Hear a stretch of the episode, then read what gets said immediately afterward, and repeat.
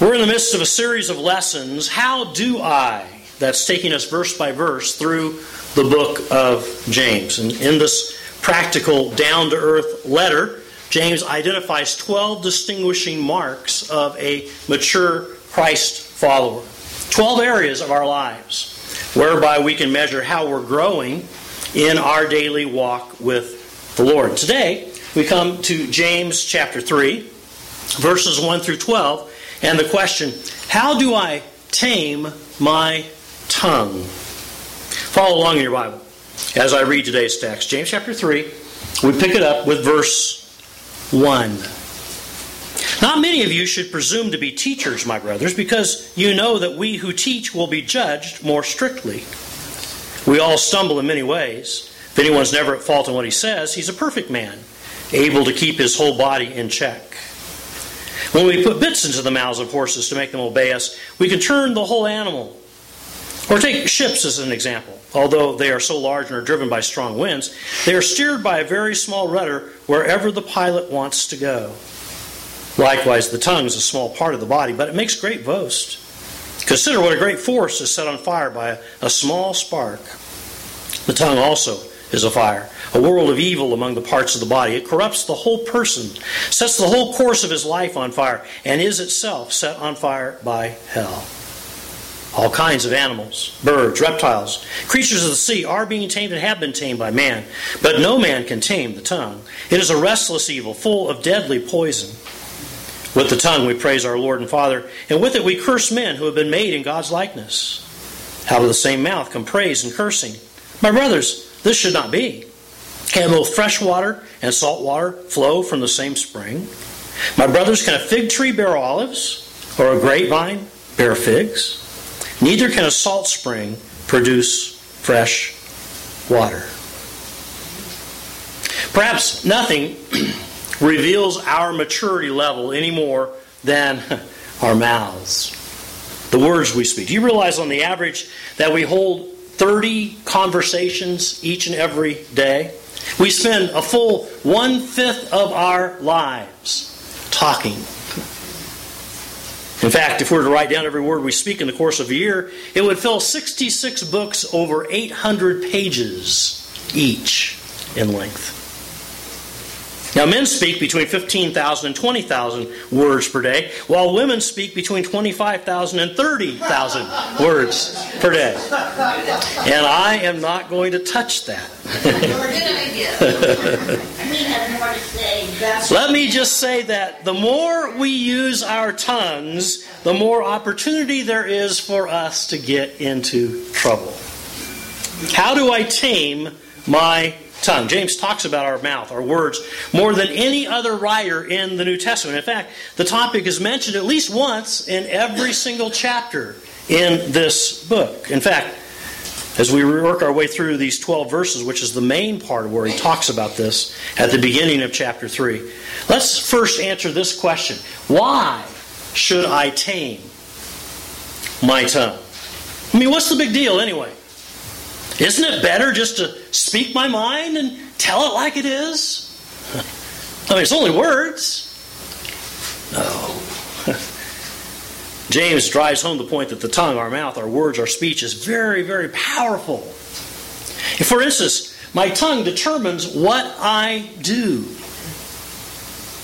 My tongue determines what I do. Look again at verse 1. Not many of you should presume to be teachers, my brothers, because you know that we who teach will be judged more strictly. Commentators explain that the original recipients of James' letter faced the problem within many churches at that first century. Many aspire to be teachers because the position of a teacher, or a rabbi, if you will, was one that came with great honor in the first century. And James is quick with his warning here that those who preach and teach, those who represent God and speak on his behalf, are held to a much higher standard by God himself for each and every word that they utter. I mean, talk about a humbling thought. I know. As should every man or woman who teaches the Bible, that I'm going to be judged even more strictly when it comes to what I say. Why? Because a teacher's words have a profound influence for good or for bad, for truth or for error. And hence, every teacher is accountable to God for his or her tongue. And so, James continues in verse 2 We all stumble in many ways. If anyone is never at fault in what he says, he's a perfect man, able to keep his whole body in check. I like the way the message paraphrases the same verse. In fact, let's read it out loud together. Would you read it with me?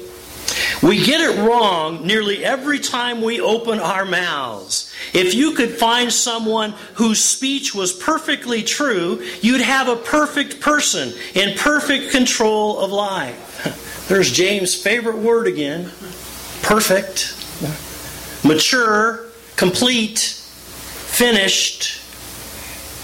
Our maturity our growth in Christ, what we accomplish that has a lasting eternal value in this life, what we do is directly tied to our tongues. And whether we're a teacher in the formal sense, as in verse 1, or whether we're a business person, or a homemaker, or a factory worker, or a retail clerk, or a rancher, or a retiree, or whatever else we may do in life, our speech and words determine how successful we will be. The person who masters the art of communication, who, as James says, is never at fault in what he says, is the person who's going to be an influential leader. Someone who makes a difference in this world. Psalm 37, verses 30 and 31 tells us words of wisdom come when good people speak. They remember God's teachings and they never take a wrong step. And so, first, my tongue determines what I do. Second, my tongue directs where I go. My tongue directs where I go. Notice verses 3 and 4. When we put bits into the mouths of horses to make them obey us, we can turn the whole animal. Or take ships as an example. Although they are so large and are driven by strong winds, they are steered by a very small rudder wherever the pilot wants to go. Hmm. Someone once said, we shape our words, and then once spoken, our words shape us. Simply put, what we say molds and shapes our lives. Our mouths direct where we go. And James uses two examples to illustrate how powerfully the tongue directs us. First, he mentions the bit in a horse's mouth. Is it amazing to you that a scrawny little 100 pound jockey can control a 3,000 pound thoroughbred, guiding it around a racetrack. Or a driver can steer the horse pulling the buggy, or a farming, farmer can direct the horse pulling the plow. I mean, in essence, really, what good is a horse without a bit? Uncontrolled. It runs wild. I mean, horse doesn't walk up and volunteer to run the race or pull the buggy or plow the field. Hey, I'll help you, sir. Wilbur. What's his name? Wilbur? You know? Mr. Ed. The horse must be broken by a bit so that it can be told where to go and what to do. And the same is true of our tongues.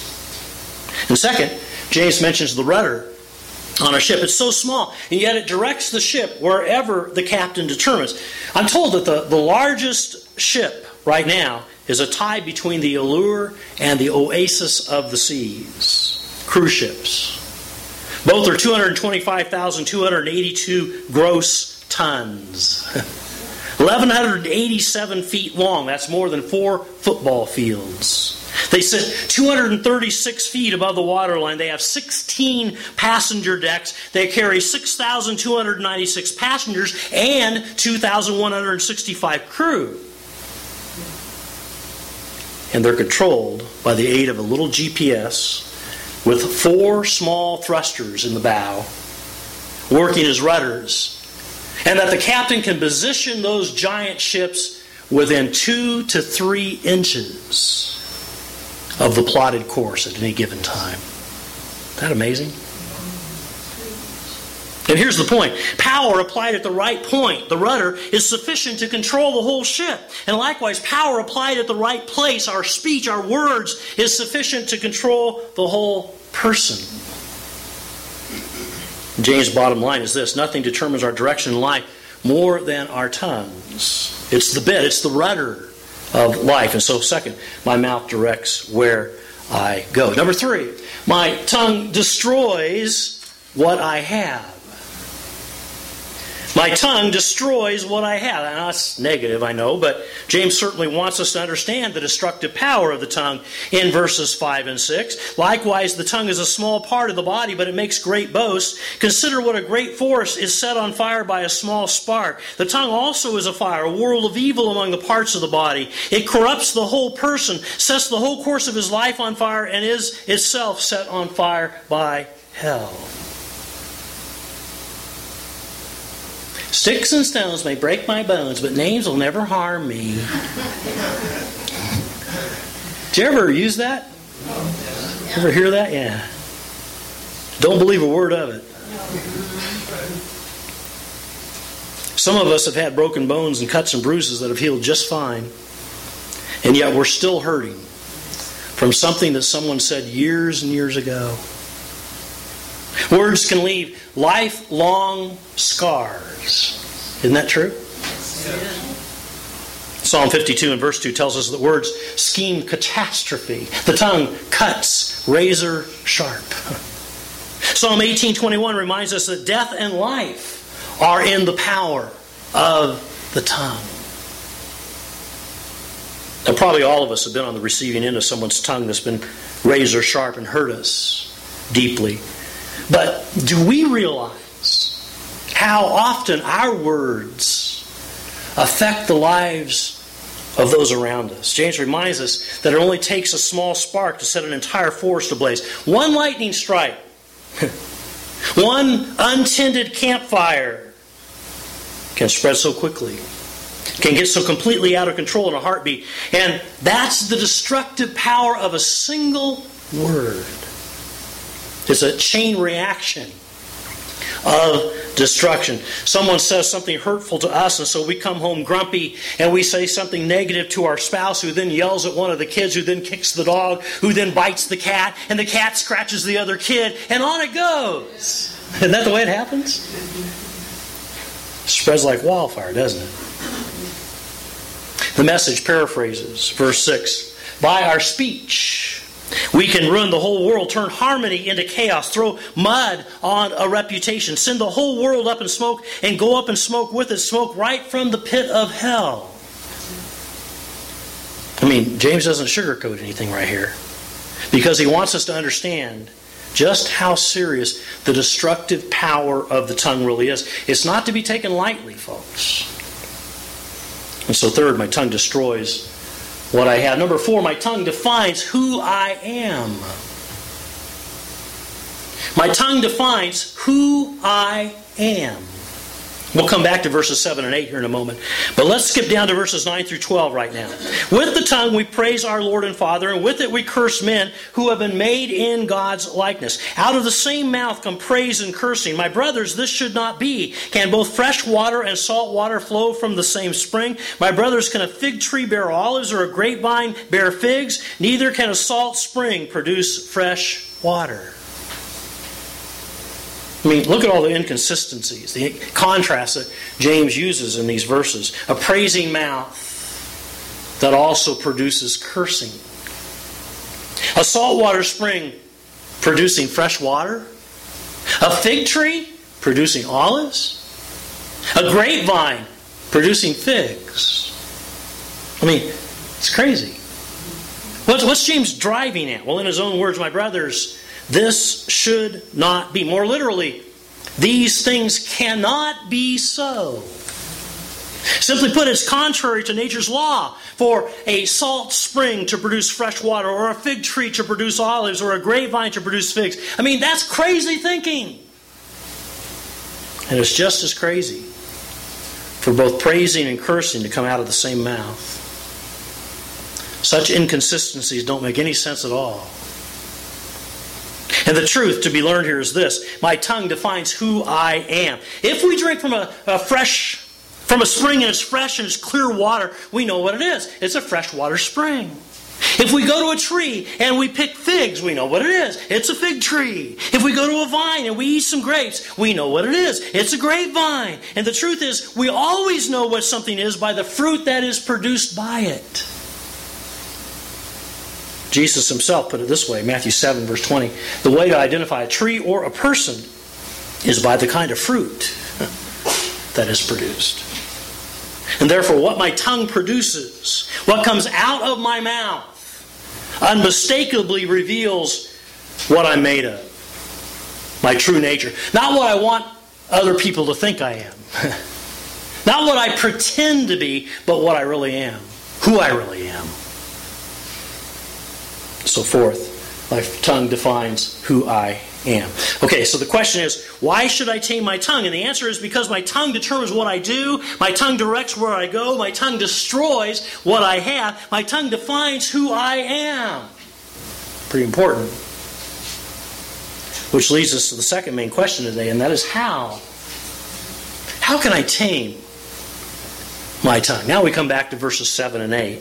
All kinds of animals, birds, reptiles, and creatures of the sea are being tamed and have been tamed by man, but no man can tame the tongue. It is a restless evil full of deadly poison.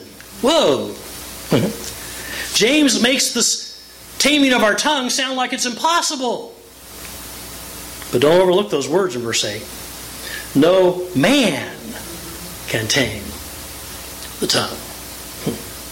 Humanly speaking, this little slippery part of our bodies is untamable. But with God's help, it can be done.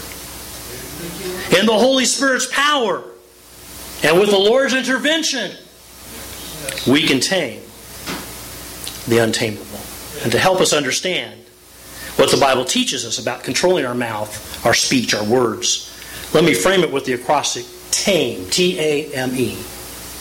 The T would stand for trace it to the source. Trace it to the source. Jesus told us in Matthew 15 and verse 18 the things that come out of the mouth come from the heart, and these make a man unclean. Let's read Jesus' words in Luke 6 and verse 45 out loud together. Would you read them with me? The good man brings good things out of the good stored up in his heart, and the evil man brings evil things out of the evil stored up in his heart. For out of the overflow of his heart, the mouth speaks. That's how it works.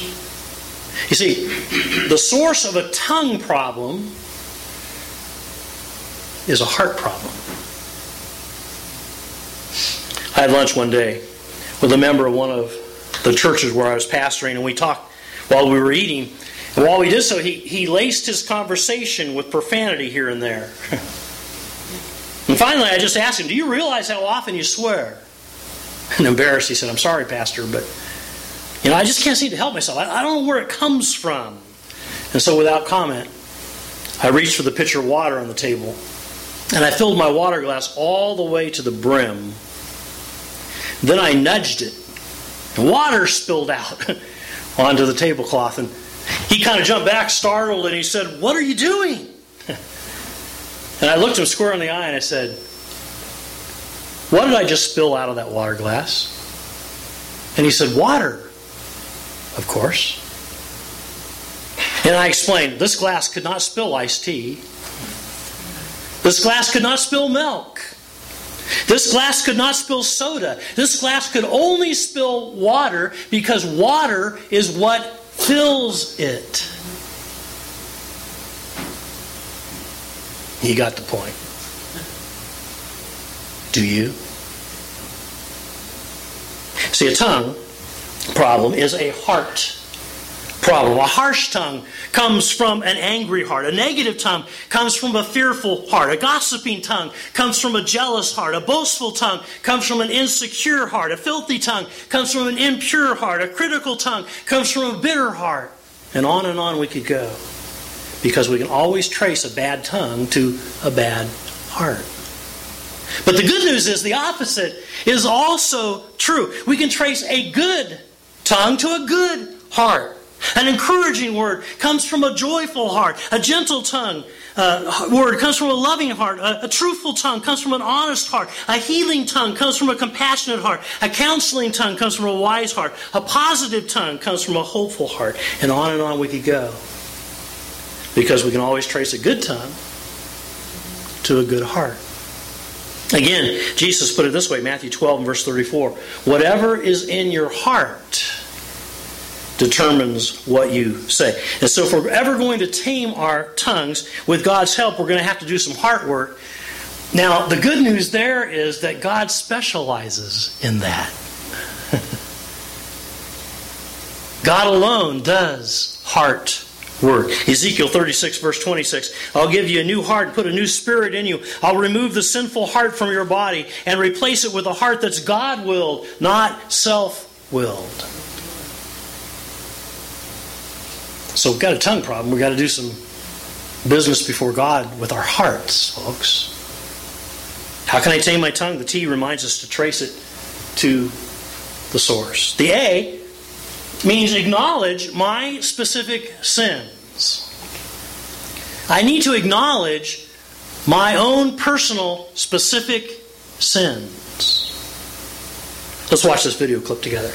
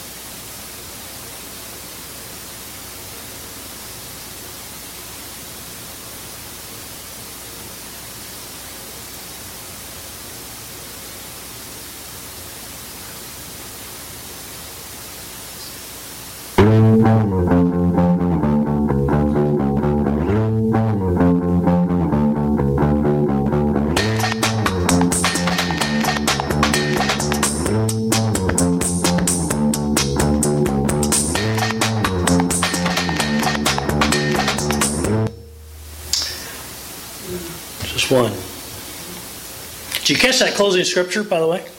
I like the way the message paraphrases it. Let's read it out loud together. I tell you that people will have to answer on Judgment Day for every careless word they speak. There will be a time of reckoning. Words are powerful. Take them seriously. Words can be your salvation, words can also be your damnation. My question is why wait for Judgment Day to confront the sins of my tongue, your tongue? James tells us in verse 8 that the tongue is a restless evil full of deadly poison. So let's just acknowledge that evil right now. Let's identify that deadly poison today because the only way that we're ever going to tame our tongues is to confess our specific tongue sins to God. To ask for His forgiveness, His cleansing, and to seek the Holy Spirit's help in overcoming our sin. Frankly, we don't have the time this morning to go into detail on the sins of the tongue. So, what I've done is provided you with a checklist in your bulletin. Would you take that out right now and just look at it? Along with some scriptures so that you can do some further study and soul searching on your own at home this week. Yes, you have some homework. yeah. And by the way, this list is not exhaustive, but it will give you a head start, I think, on some of the sins of the tongue that the Bible talks about. What I do is I, I urge you to set aside some time this week. Find a quiet place. Just you, your Bible, and God. And work your way through this list, asking God to reveal any of your own specific sins. Acknowledging them to Him with a heart of repentance. By the way, notice I put a couple blanks at the bottom. Again, this, this list is not exhaustive. And as you spend your time before God, maybe God might reveal a sin or two that you have that isn't on this list. So write it out on there. Let's deal with these sins of the tongue. For today, let me just wrap up this point with Proverbs 28 and verse 13. He who conceals his sins does not prosper, but whoever confesses and renounces them finds mercy. So, how can I tame my tongue with God's help? It's going to take some confession and some repentance on my part. The A means acknowledge my specific sins. The M stands for memorize Scripture. Memorize Scripture to help you overcome. Earlier, when we studied through James 1, verses 13 through 18, how to win against temptation, one of the lessons we learned was to use the Bible, God's Word, the sword of the Spirit, as a weapon against Satan and his schemes. This is our primary offensive weapon, and we would do well to use it in the taming of our tongues. And so, one suggestion is to start with the scriptures on this checklist that I gave you for homework this week. If you're struggling with a specific sin of the tongue, you can confess it to God and with a, with a, with a heart of repentance. You can memorize then a verse or two about that specific sin to recall the next time that you're tempted. For example, look on here. I think it's the seventh one down, the gossiping tongue. See it on there? Proverbs 11, Verse 13 is one of the scriptures there. If you were to memorize this verse, a gossip betrays a confidence, but a trustworthy man keeps a secret. the next time that you are tempted to gossip, you could just say that verse out loud. By the way, say it out loud because that's how you thrust the sword of the Spirit at the enemy. You say it out loud. He can't hear what you're saying in your mind. You say it out loud. So you'll hear it, and so the enemy will hear it. And you can say no the next time you're tempted to gossip. Another suggestion is to memorize some of the scriptures on the general topic of the tongue, the words, mouth, speech that are in the Bible, like Job 27, verse 4. My lips will not speak wickedness, my tongue will utter no deceit. That's a good verse. Psalm 39, verse 1. I will watch my ways and keep my tongue from sin. I will put a muzzle on my mouth. 1 Peter 3, verse 10. Whoever would love life and see good days must keep his tongue from evil and his lips from deceitful speech. Good verses. Or how about a couple of verses right here from James, like James 1, verse 26. If anyone considers himself religious and yet does not keep a tight rein on his tongue, he deceives himself and his religion is worthless. Or James 3 verse 2, right here in today's text. We all stumble in many ways. If anyone is never at fault in what he says, he is a perfect man, able to keep his whole body in check. Well, that's some good verses to memorize. So, how can I tame my tongue? The M is to memorize Scripture. You can do it. Don't sell yourself short. You can do it. You need to use the sword of the Spirit to help you overcome the temptation to sin with your tongue. The E stands for express wholesome, godly words. Get in the habit of expressing wholesome, godly words. One of the best ways to tame our tongues is to practice positive, wholesome, encouraging, godly words and speech as often as we possibly can. In other words, to replace our sinful tongue with a righteous tongue. Read Ephesians 4 and verse 29 out loud with me. Do not let any unwholesome talk come out of your mouths, but only what is helpful for building others up according to their needs, that it may benefit those who listen. Boy, that's such an important scripture. Paul put it this way Colossians 4 and verse 6 Make the most of every opportunity. Be gracious in your speech. The goal is to bring out the best in others in a conversation, not put them down, not cut them out. Amen. Again, the lesson here is in place of the sins of the tongue, we need to learn to practice wholesome, godly, positive, uplifting words instead. Let it go through those filters. Is this good? Is this wholesome? Is this going to build somebody up? Before you ever say it. That takes some hard work and practice, but with God's help, we can do it. So, how can I tame my tongue? The E is express wholesome, godly words. T A M E. How can I tame my tongue? Trace it to the source, the heart. Acknowledge my specific sins. Do your homework this week. And memorize Scripture to overcome. And then the E, express wholesome, godly words. How do I tame my tongue? Well, this morning we've taken a closer look at James 3 1 through 12, and we've answered the questions why should I tame my tongue? And then how? Can I tame my tongue? And once again, in his straightforward, in your face style, James hits the nail on the head. He addresses yet another area of our everyday walk with God where we need to mature. And I can't help but think that every single one of us this morning has a little problem with our tongue. Would you agree? Let's conclude today's lesson by reading Psalm 19 and verse 14 out loud together. I hope that this would be our prayer each and every day of our lives. So let's read it as a prayer. Read it with me. May the words of my mouth and the meditation of my heart be pleasing in your sight, O Lord, my rock and my redeemer. Amen. May that be so.